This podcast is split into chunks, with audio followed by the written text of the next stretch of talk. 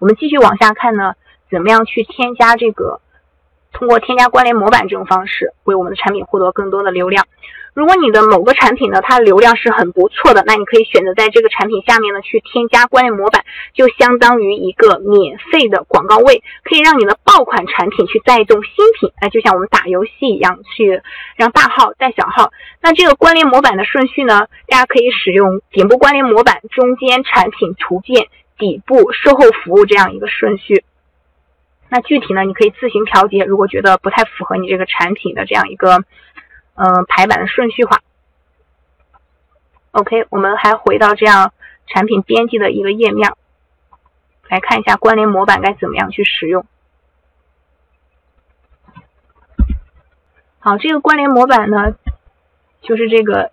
正方体带有正方体这个标志的，选择产品信息模块，这就是添加关联模板的内容。你点击勾选之后呢，去选择你做好这样一个关联模板，然后再往下方呢去上传你这样产品的图片，自己做排版就可以了。我们再往下去看是这个。包装和物流，包装物流这里发货期呢，我们可以设置最长七天的发货期。那如果遇到周末节假日的话，是会自动往后顺延的。这里呢，大家不能随便乱填，你设置几天呢，就必须在几天之内把你的产品发出去，否则呢，系统就会自动的关闭订单，货款呢也会全额退款给买家，而且呢还会产生这个成交不卖的处罚，因为你已经生成订单了嘛，但是呢却没有发货。没有卖，这样呢就是成交不卖，成交不卖处罚呢也是会很影响到我们店铺的流量的。那如果你是新手，在不懂发货或者说不确定的情况下，你可以设置最长七天的发货期。那如果你做的是无货源模式，收到订单之后呢，你可以去这个一六八八呀等一些平台去下单，大概国内的快递三四天我们是可以收到，那还有三天左右的时间，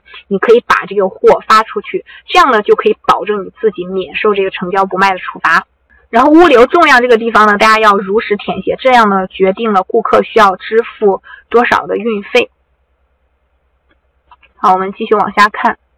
往下拉。好，这个包装物流这里，刚我们说，比如说发货期这里我们设置了三天，然后物流重量，注意这里的单位是公斤，如果你是三百克呢，换算一下单位，那就是零点三公斤。因为这里你填多少就决定了在。产品重，你的产品重量填多少就决定了这个这个地方顾客他需要支付多少钱的运费。好，商品分组这个地方呢，建议大家可以做的细化一点。我们在取名的时候呢，可以用属性加加产品名的这样一个方式来进行命名。这里给大家举个例子啊，比如说这个连裙，我以风格这个 style 来命名的话，可以分为这个性感的、办公的、蕾丝的、长款的。我以季节来命名的话，有这个春季的、夏季的、秋季啊、冬季等等。那这样一方面，我们既可以为店铺做 SU 布局，而且呢，还能方便客户在我们店铺里快速找到他所需要的产品，从而呢，可以提升浏览量和转化率。